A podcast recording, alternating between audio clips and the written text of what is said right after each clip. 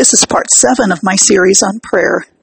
This podcast is on James chapter 5 verses 13 to 14. Are any of you suffering hardships? You should pray. When we are suffering, the best solution is always to pray to the Lord for comfort and renewal. He will forgive our sins and ease our burdens if it is within His will. Are any of you happy? You should sing praises. Are you having a great day? Is everything going well in your life? Rejoice and thank the Lord for His goodness and mercy. You can sing hymns or praise songs that you know, or if none come to mind, you can always go to the Psalms for praises. Make up your own tune as you sing a psalm. Are any of you sick? You should call for the elders of the church to come and pray over you, anointing you with oil in the name of the Lord.